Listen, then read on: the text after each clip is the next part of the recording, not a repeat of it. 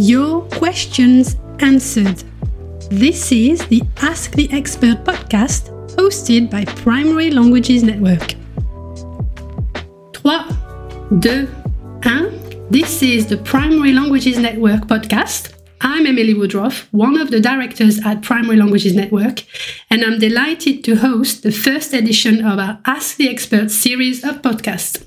And I'm joined today by my two colleagues and expert for today's conversation, Kate Percival and Catherine Sims. So, would you like to introduce yourselves first? Kate, you want to start, please? Yeah, hi everybody. I'm Kate Percival. I am teaching, coordinating and uh, delivering C P D for primary languages at the moment. So that keeps me busy over a couple of schools and for Primary Languages Network on the C P D journey. So supporting um, coordinators either on a one-to-one basis or, or running twilights and full day sessions as oh, well. Very busy. Yeah. Fantastic. All right, great. What yeah. about you, Catherine?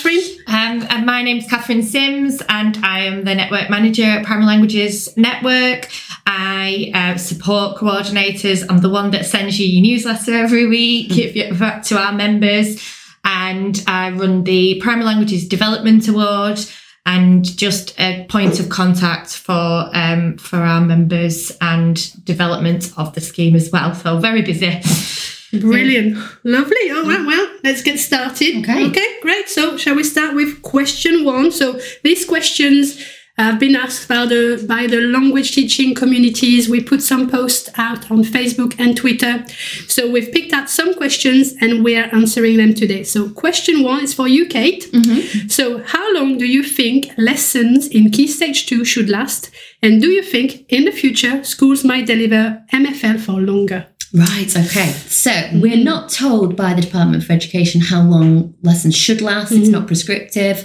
However, the Ripple white paper, so if you don't know, Ripple is Research into Primary Languages. It's a brilliant website, and uh, they produce a white paper every so often, and their advice is that it's an hour per week. Mm-hmm. Our experience is that we see a range of different provisions, and that can that can be from thirty minutes to sixty minutes in general per week. Some schools will do um, an hour every other week. Mm. What we would say is it's possibly more beneficial to have a shorter session, but more often. Yeah. Mm-hmm. Um, to be able to, um, I think the frequency of lessons is more important than, than maybe the length of them, mm-hmm. because you need to be um, keeping up that revisiting of language to embed it, I think, to aid with that retention. So as a primary teacher, we know that our timetable is very, very crowded indeed. And of course, we as language teachers, we'd love more time. Um, yeah, yeah, that's part of the question. Do we think in the future? We'd love to. Oh, we? we'd love it. Um, I can't see it happening, mm-hmm. unfortunately. But what I think we do have to do in the situation that we're in is work smarter, not necessarily harder. We need to be thinking of where in the timetable, where during the week we can um, maximise mm-hmm. that language um exposure. Yeah. So it might be transition times throughout the day, it could be the registration time, a warm-up in P E, it could just be as the children are lining up to go out to playtime or as they're coming back in, and just drip feeding that that idea of, of language uh, little and often, which as we know it's widely recognised that's that's often better, mm. um, just to do small amounts but on a regular basis. Yeah. There are schools who do that really, really well, you know, there like are. taking the register and yeah. and the dinners and all of that, and building in a little bit of language throughout the day. And that's quite impactful, I think. It is, and I think when it's built into the culture of the school, it just becomes second nature and yeah. it's normalised. Yeah. And yeah. that's ideally where we want schools to be heading. Absolutely, mm-hmm. yeah. Wow, sounds great. Yeah. Okay, right, let's move on to question two. And this one is for you, Catherine. Oh. So, all about our scheme of work here. So the question is, are you planning to add Latin to your schemes?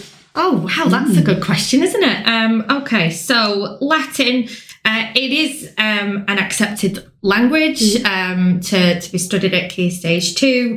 And I know there are schemes out there like Minimus um, is, is out there to, to study Latin. It isn't on our agenda at the moment, uh, but we are always open to uh, suggestions. We do listen to our members and then act on what they say. And um, we're always developing, and it is a live scheme, so we d- it doesn't stand still. We're always making developments to that, and we listen to our members to inform us of that as well.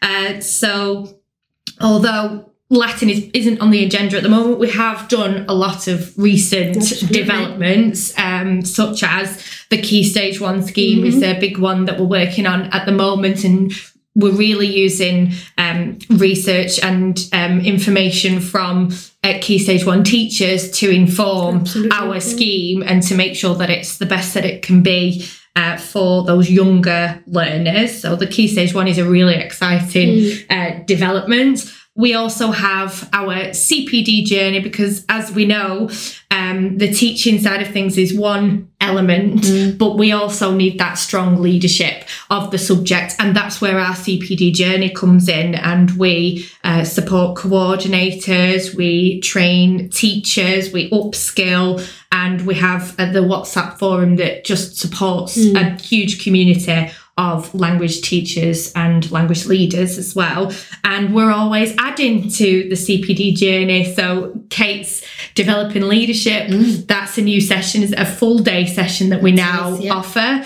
Um, I've done my effective coordination session for a long time, but introduced the outstanding coordination now for those uh, leaders that are wanting to push themselves a bit further. And also we've got mine and Will's session yep. coming up in summer two, uh, which is our Ready for September um, twilight, where we'll help teachers to get set up and leaders to feel prepared mm. for that new academic year.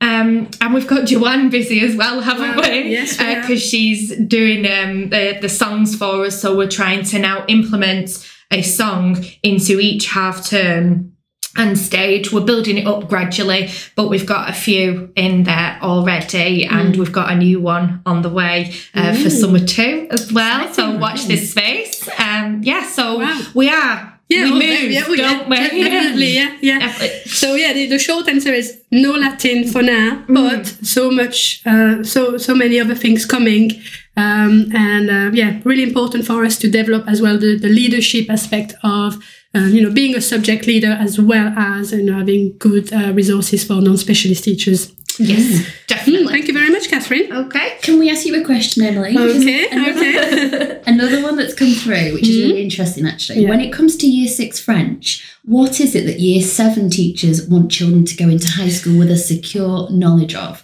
So if you think about maths, times tables, mm. place value, yeah. those are things that really need to be automated, aren't they, before they get to Year yeah. seven? What does it look like for French? Wow, okay, right. So this was French there. This question was about French, but I think it mm. applies to other uh, um, languages or you languages might be teaching in, yeah, Definitely, in yeah. primary schools.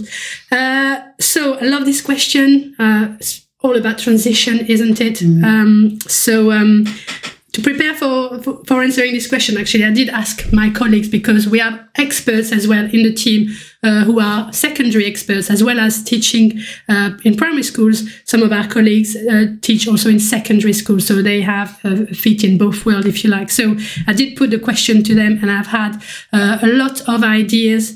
And um, I just want to start off by saying that transition really is the area that I'd like in, you know, in the next few years Uh, to see more joined and thinking mm, between definitely. primary and secondary, because when that's been when when that will be, you know, um, you know, cr- cracked really, yeah. and I think it will unlock a lot of uh, of possibilities. Mm-hmm. But the, the the consensus was language learning skills. So our um, year seven teachers in the team are telling me they'd rather have a, a room full of children who are um, confident with language learning skills. So we're talking about understanding of cognates and near cognates, uh, knowing about memory technique. So understanding that memory needs to be trained. It's a muscle, and there's a way to practice that, revisiting things all the time.